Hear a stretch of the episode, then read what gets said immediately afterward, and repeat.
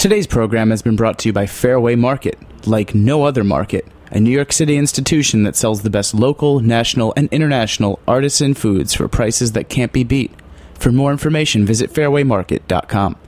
You're listening to Heritage Radio Network, broadcasting live from Bushwick, Brooklyn. If you like this program, visit heritageradionetwork.org for thousands more.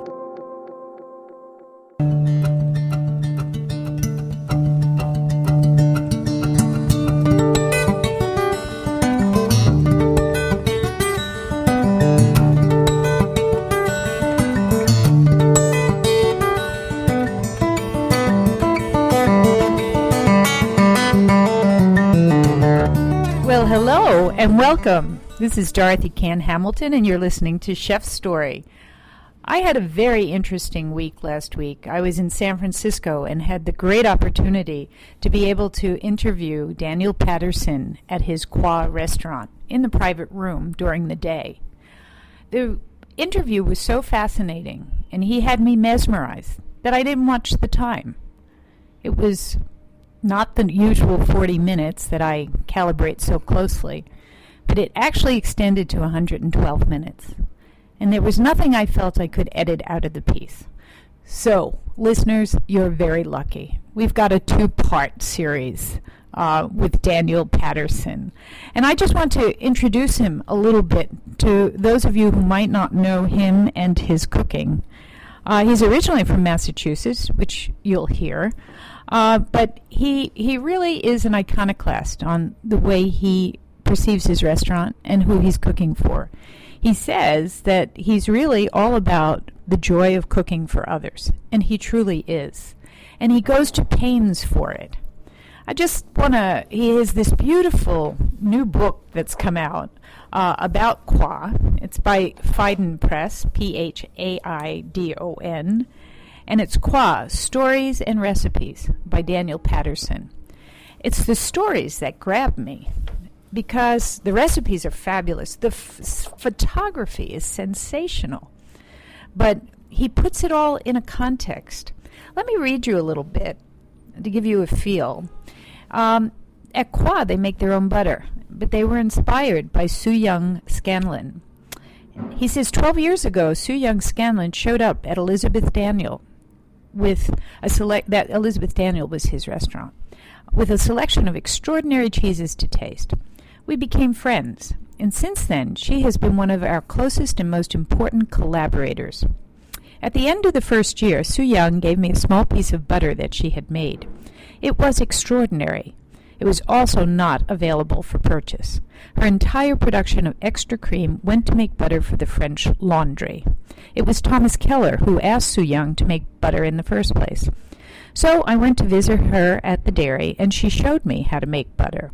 The next week, we started making our own butter. It was an important development for the kitchen. This sounds silly, even sentimental, but butter making caused me to start looking at other ingredients and processes that we took for granted, like baking our own bread and making our own vinegars. At first, we made sweet butter until a well known butter producer visited the restaurant. She sniffed at our butter, calling it too simple. She was right which we discovered after she was kind enough to send us some of her culture. We began to culture our butter and also used the starter to make creme fraiche. Eventually, we learned to age the butter, a process that Brett Cooper helped to develop. We've improved our butter making a little bit every year. I think our butter now is better than what is commercially available in our area. We control the process carefully to get exactly the taste and texture that we like. And more than the butter itself, there's something else that is important about the process, a feeling that's hard to explain, that has to do with mastery of a craft and something more. You feel at Coi, now this is Dorothy speaking, that every single ingredient has that sense of depth and understanding from the chef and the beauty on the plate. Um, I want to talk about one of his fabulous plates, the young carrots roasted in hay with aged sheep's milk, uh, sheep's milk cheese, and radish powder. He he it really is a dish, and I, let me quote from his book. This dish is about a moment sometime after summer surrenders, when the harvest is done and the farms are muddy. There's wind-blown detritus scattered about, the neat rows of tender greens given way to masses of sodden earth. The way the plate looks, messy but still beautiful, reminds me of walking farms just before winter. We cook with alfalfa and clover hays. We also use sprouts from the same plants. The first tender growth mingled with an infusion of dead husks. Radishes are dried and ground into a pink, subtly pungent powder which blankets the plate. On top, the sweet smell of cooked carrots and the nutty complexity of a shaved sheep's milk cheese. When the dish is finished, the aroma is evocative of pasture, of loamy soil and smoke. It's almost enough to make me fall in love again. Wow. Here you go. I present you Daniel Patterson. Well, hello and welcome to Chef Story. This is Dorothy Cann Hamilton from the International Culinary Center, and today I'm with Daniel Patterson at Coi in San Francisco.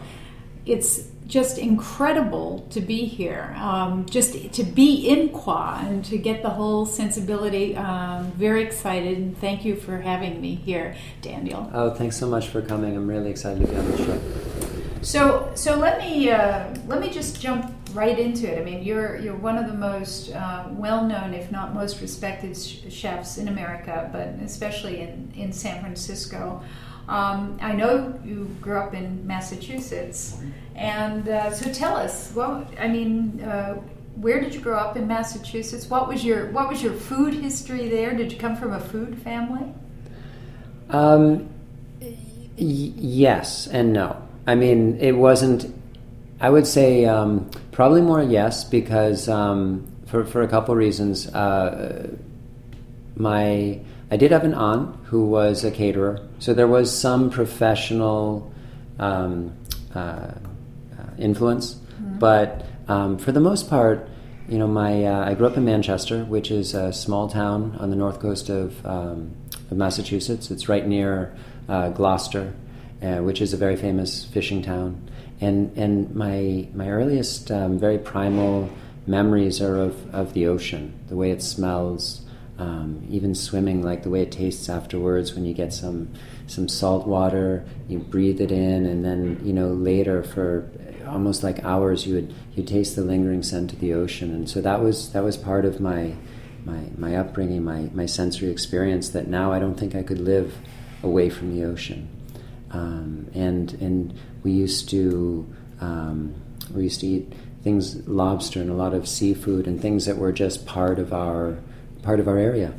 Um, my my family on on my mother's side is uh, was from Russia, um, so I grew up with Russian Jewish food basically that had been Americanized, and this is kind of a um, it, it's a it's a kind of food that I think a lot of people on the East Coast grew up with, where the sensibility of Eastern Europe got distilled through this idea through kind of Americanization and so the, the portions were a little bit bigger and the flavors were a little bit more dramatic. But but at the end of the day, I grew up eating tongue and borscht and and um, a lot of things that I think for a lot of kids weren't very familiar, but very earthy flavors, a lot of acidity.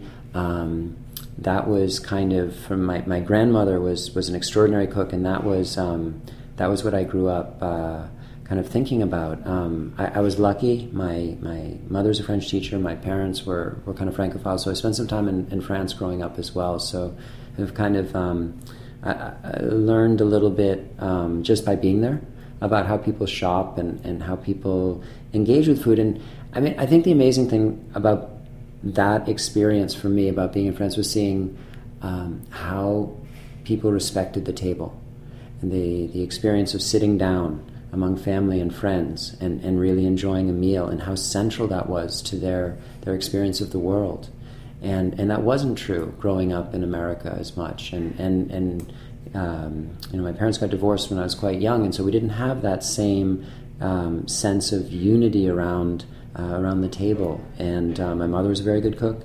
Um, How so? How old were you when you went to France?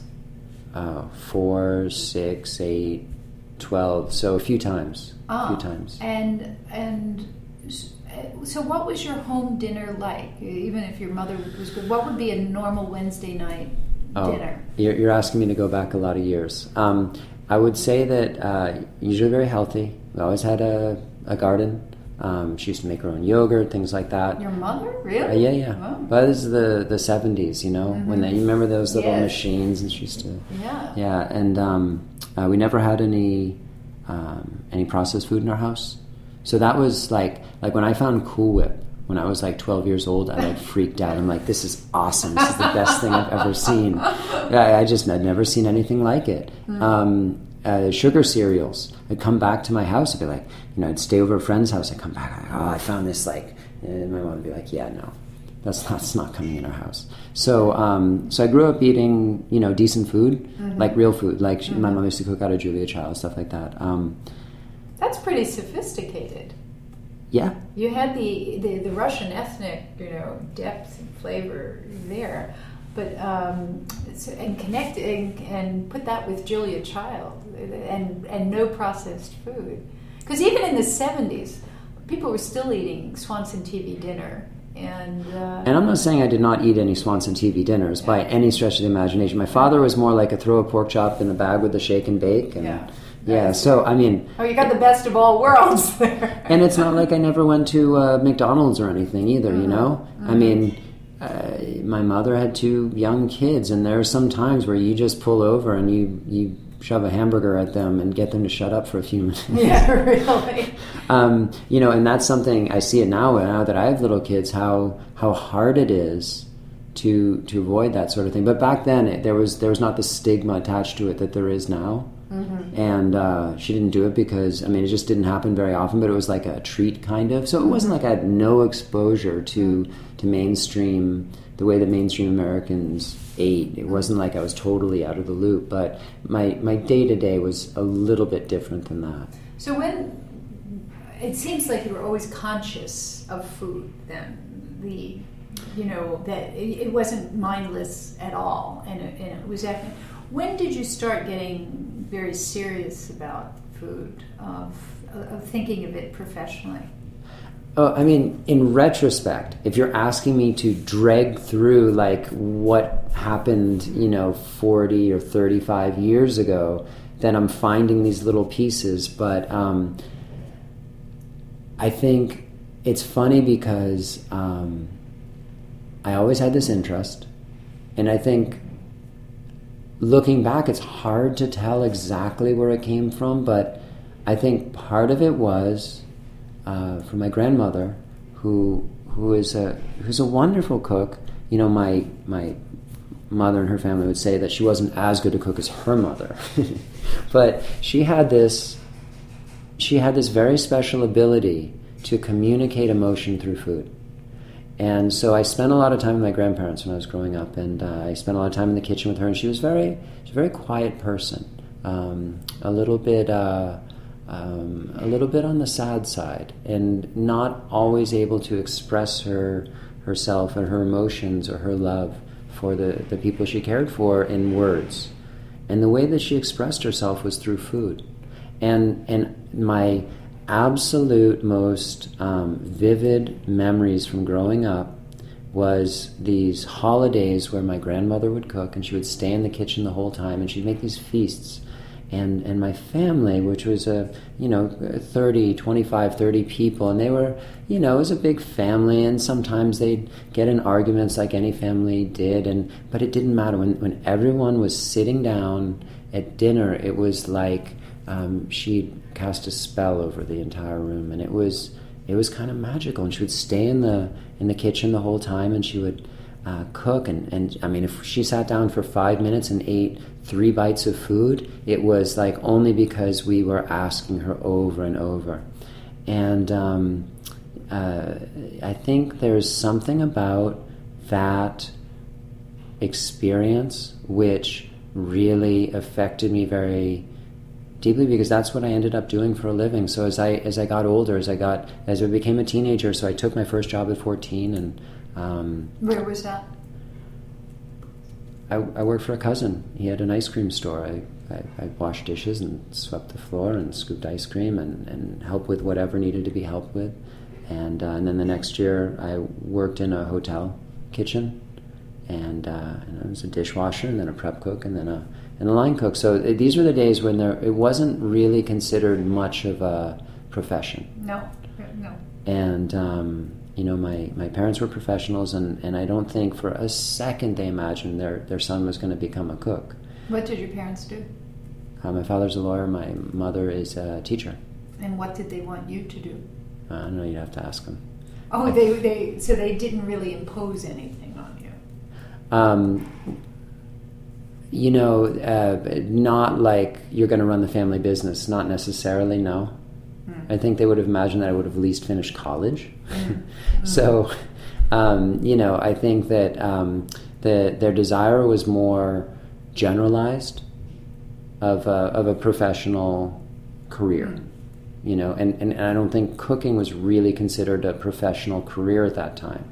So when you were in the ice cream shop, were you enjoying it, or was it? Yeah, I liked job? it. I liked it. I liked it a lot. Um, but it was when I went into the next year when I went into a restaurant that I really just like fell in love. Like the second I walked into a restaurant kitchen, I just fell in love. What did you fall in love with? It's a great question. I mean, something that's really, really hard to describe.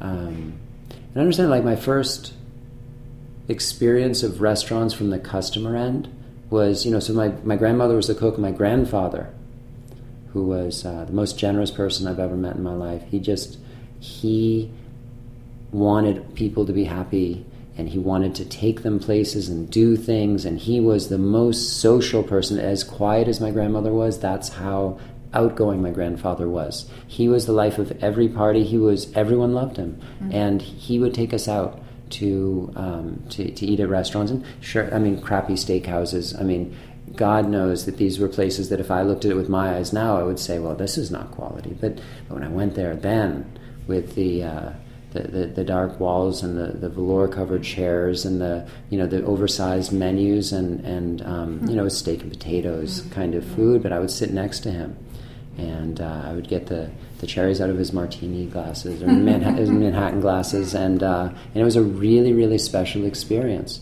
And so for me, as I was growing up, the I really understood the specialness of restaurants in a in a very kind of intuitive way, mm-hmm. and and as I as I got older and as I got into the kitchen. Um, what what I responded to was this entirely different thing, which was this energy. It was, there was kind of an intensity and a fierceness and a, um, and a, and a sense of purpose that everyone shared. I, I liked the people.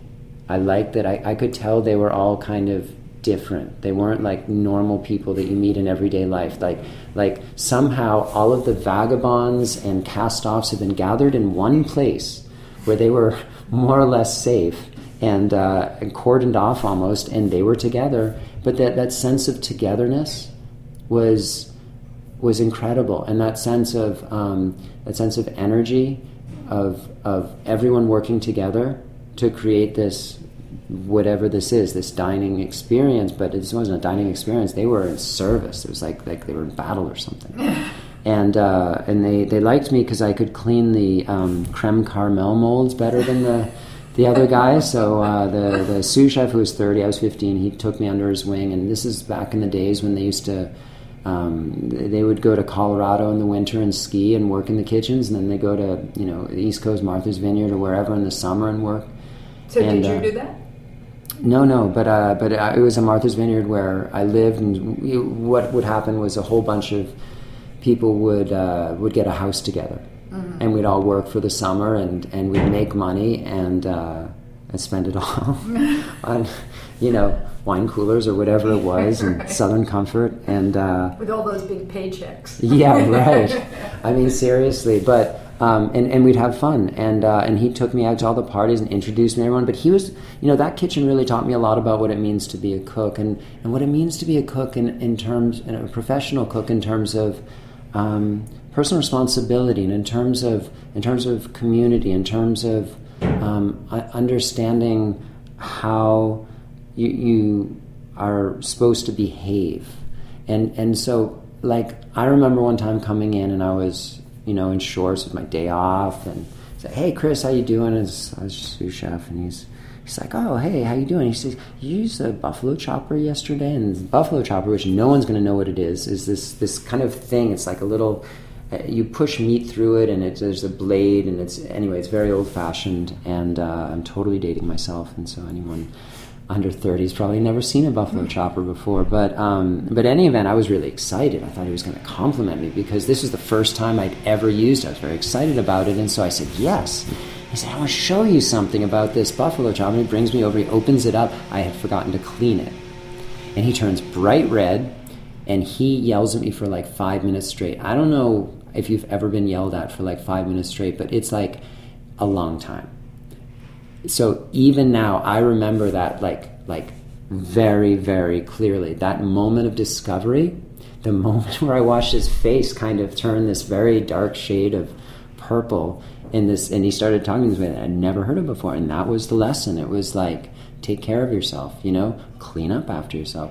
I mean there's one time the chef who was uh, this was and and and, I, and in no way do I condone this. Um, but this was the days where you could actually hit your cooks. Mm. the chef was about 6'4", 280, and uh, he scared the shit out of me. Mm. And um, I remember.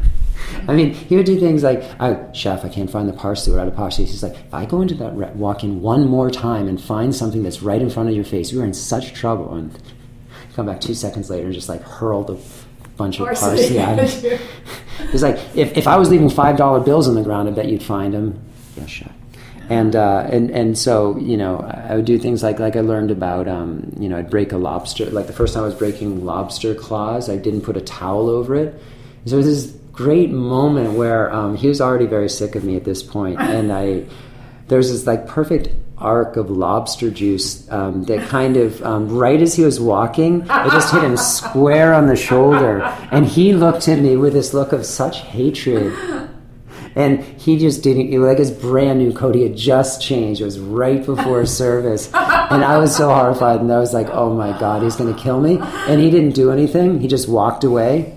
And and there was this old guy there who had been the last chef. And i think he was like like about 800 years old. And he was just coming around to just be grumpy with everyone. He walks up behind me and smacks me on the back and he's says, nice job. And then just walks off. And I was just like, oh, great.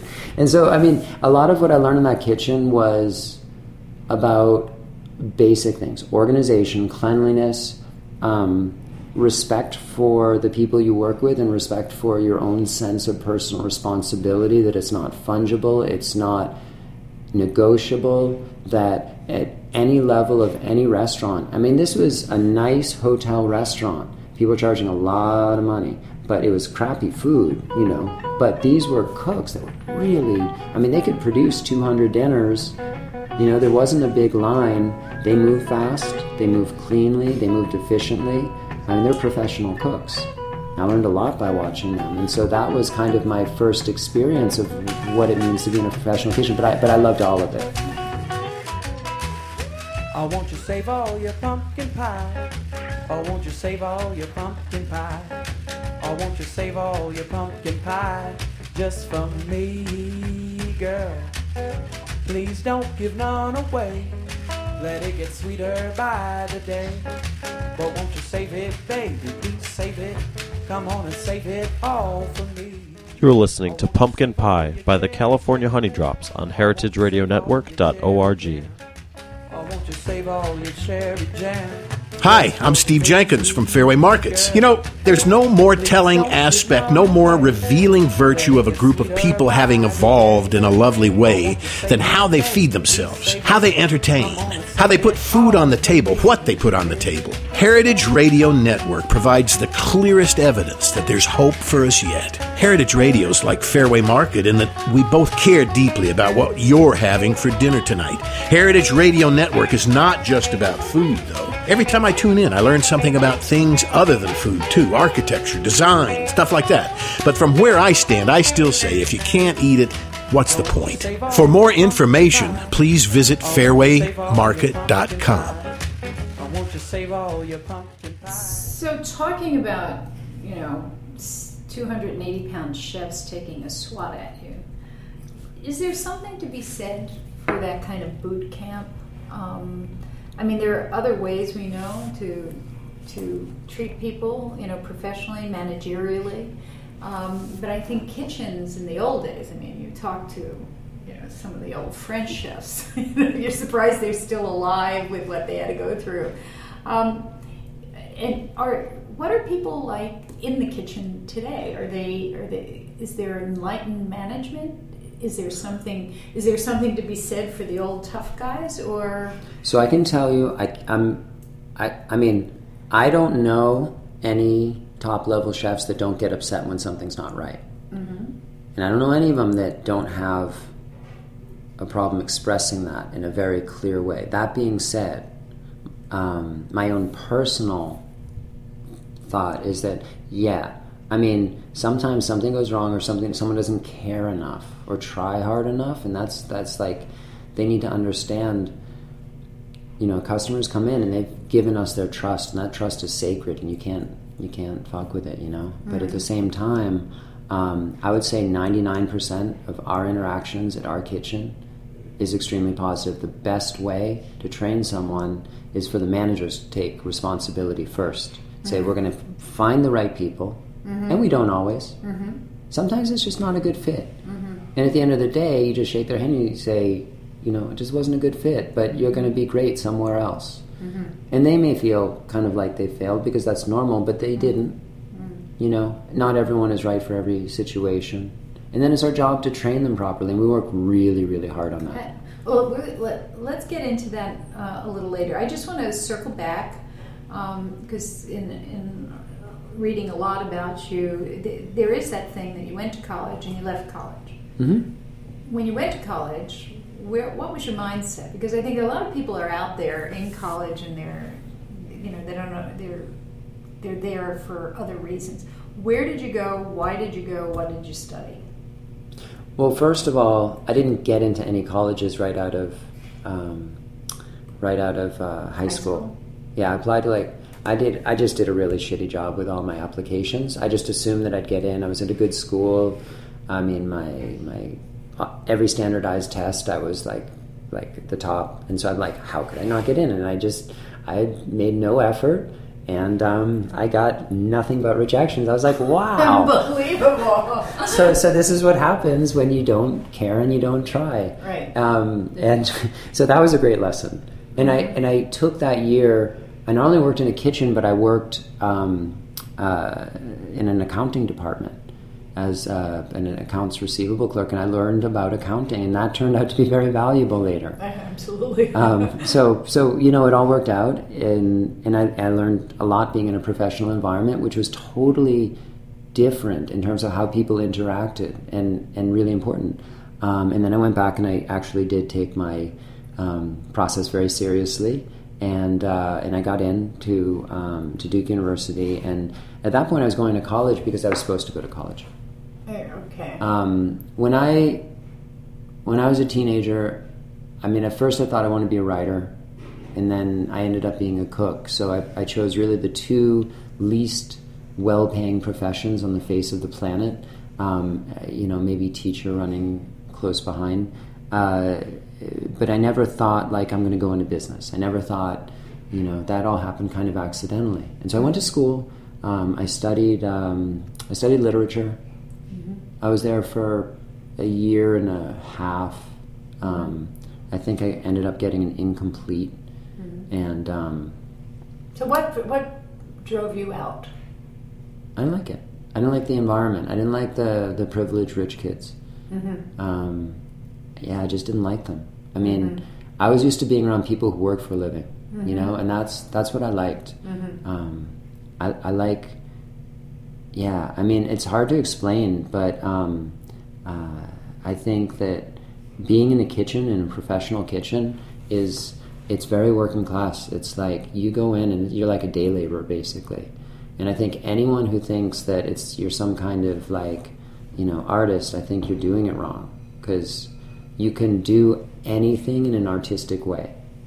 If you're laying, if you're, if you're a bricklayer, if you're a woodworker, if you're a cook, anything that's Uh, working with your hands, you can do in a very coarse way or you can do in a very refined way, but it's still a craft.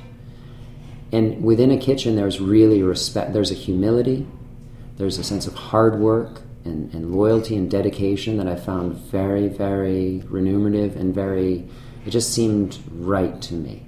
And when I was in school, one of the things that I just didn't like is that people didn't take things seriously. I thought that people were kind of jerks, and, and I didn't like being around this kind of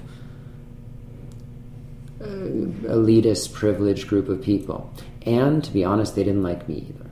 So it's like, you know, it wasn't. I, it was probably pretty mutual. Um, I would. I enjoyed some of my studies and not others. Mm-hmm. I think by the time I left, I was like in a graduate level literature class that was pretty interesting, but mm-hmm. um, I was just in a space where I didn't know what I wanted. Well, you and know, so, you're you're very courageous because you know to go to a place like Duke and say I really don't like it, and you know society puts on you a lot of expectations. As you said, I was expected to go to college, and to to actually listen to yourself and say I don't like it, is, you know, and and just leave did you know what you were leaving? Yeah, I don't know if it's courageous or just dumb because I've done the same things over and over, and I think I'm just very stubborn. Maybe I don't know what it is. You're very successful. All right, no, and I think you're in a sense, you know, looking at your book, and you're incredibly fulfilled in being able to, you know, the whole thing with emotion and food, that's one of your mantras. You know, uh, it's wonderful to hear your, background and see where that's, the wellspring for that is.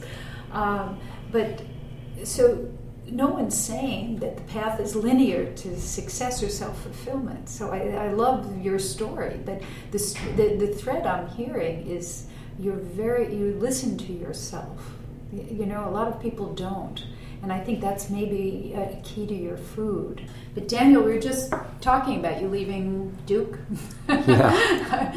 and uh, and is that when you came out to California? Yeah. So when I was at school, I was working full time. That's the other thing. And uh, I've always worked a lot. I think out of all While of my while you were at Duke, you worked full, full time. Yeah. Yeah. And um, why? Why did you need the money, or did you like the atmosphere? I bet you worked in a kitchen.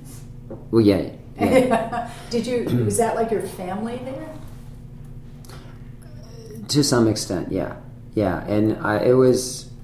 I met amazing people there, and um, I think in the that, kitchen. In, yeah, um, I, I, and there were definitely a few people in the school that I, I really just loved. But for the most part, I felt more comfortable with the people in the kitchen than the people in the school. But um, I knew that I, I had to make a decision. It's you know going to school full time and working full time is you know in, in a job as as difficult as as a restaurant is kind of kind of a challenge. And I thought I'm young. Um, cooking's a young person's game. I'm going to cook, and so that was that. I uh, went back to Boston for a summer to think about where I wanted to end up, and um, I, I, decided San Francisco on a whim, and uh, uh, because I knew someone out here, and um, that was it. So where did you work first? Because at 24, you you were the chef owner of a restaurant by that 25, time. 25, yeah. 25. I mean, yeah, I worked in. the. That's a very quick, you know, and risky proposition, huh? To, yeah. To own and. I think, um, yeah, I think I'm good at risk taking. Uh, you know, and unfortunately, sometimes those risks don't work out.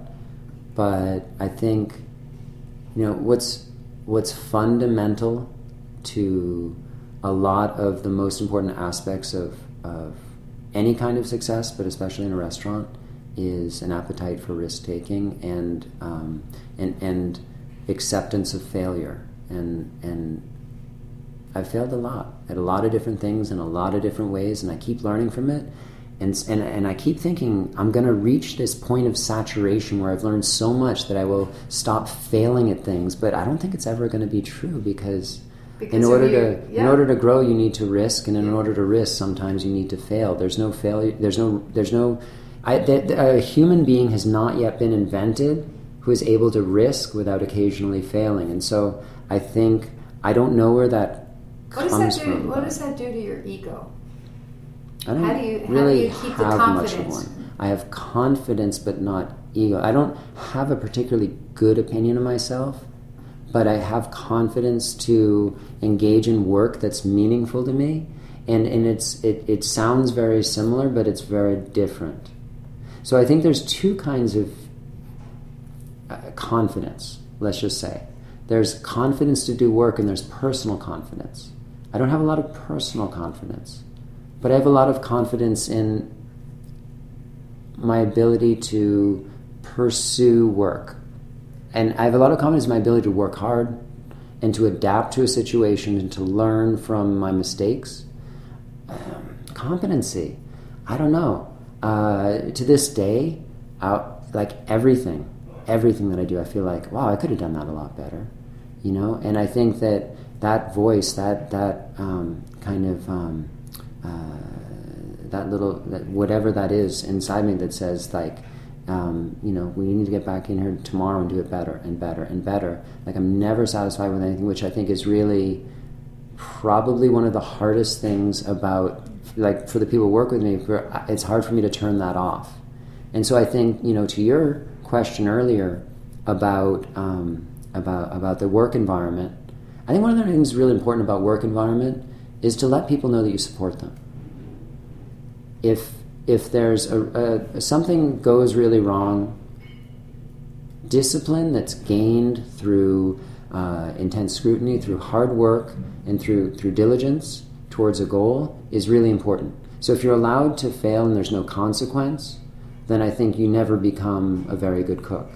And cooks are the kind of people who, you know, we're kind of like Labradors, like our head's a little hard, and you know, you just need to be you know sometimes you do need to be yelled at a little bit to really mm-hmm. understand something mm-hmm. but but it needs to be situational and not personal mm. and i think some of the worst things that i've seen in a kitchen is where a, a chef is has taken a situation where something hasn't gone right and turned it into a personal attack mm. and i i do not agree with that at all mm. um, i think i respect my team a lot and i have an amazing amazing team that mm. means that sometimes they make mistakes and we talk about those mistakes mm. And almost all the time, you know, I think that the biggest thing is where someone loses their focus because they just didn't come in mentally prepared. They didn't take it seriously enough. Mm-hmm. And that's where we, you know, really kind of are um, more present more energetically. But, you know, I have a chef de cuisine, Andrew Miller, who runs the kitchen. He's better at it than I am.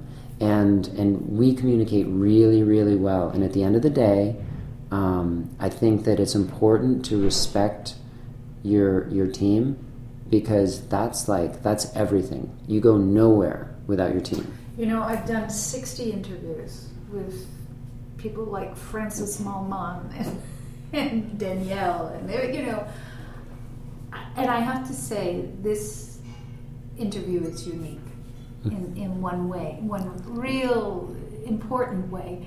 I, you know, when I was reading uh, your book and you go about, you're talking about emotion, you have to emotion, you know, and and in, your food.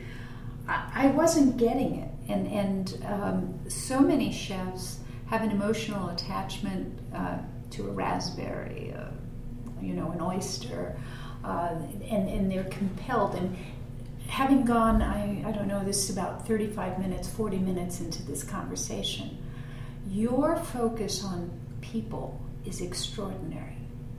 It's I can see where the emotion is, and I thought I was going to find it because the food is so beautiful. The food is so exquisite, and um, we haven't gotten to the food yet. But I've never seen, I've never heard a chef or engaged with a chef that I saw was so not just um, not just the customer, but with your staff, and not the staff as you as head chef, but from the moment you went into the kitchen, that that there is an environment. And I I totally, for all my years of being in the culinary profession, there is something incredibly special special about a kitchen, and that's why we call it family food. Um, and you know, in a family, you can be abused. and they don't really buck up your ego very much but you're compelled to be together and i'm i'm getting this this wonderful feeling i've never gotten it from a chef before so dedicated to or not dedicated but so so aware of that aspect of, of the kitchen This has been Dorothy Hamilton interviewing Chef Daniel Patterson on Chef's Story. Stay tuned for next week's continuation of this fascinating interview, in which Dorothy delves more into Daniel's book.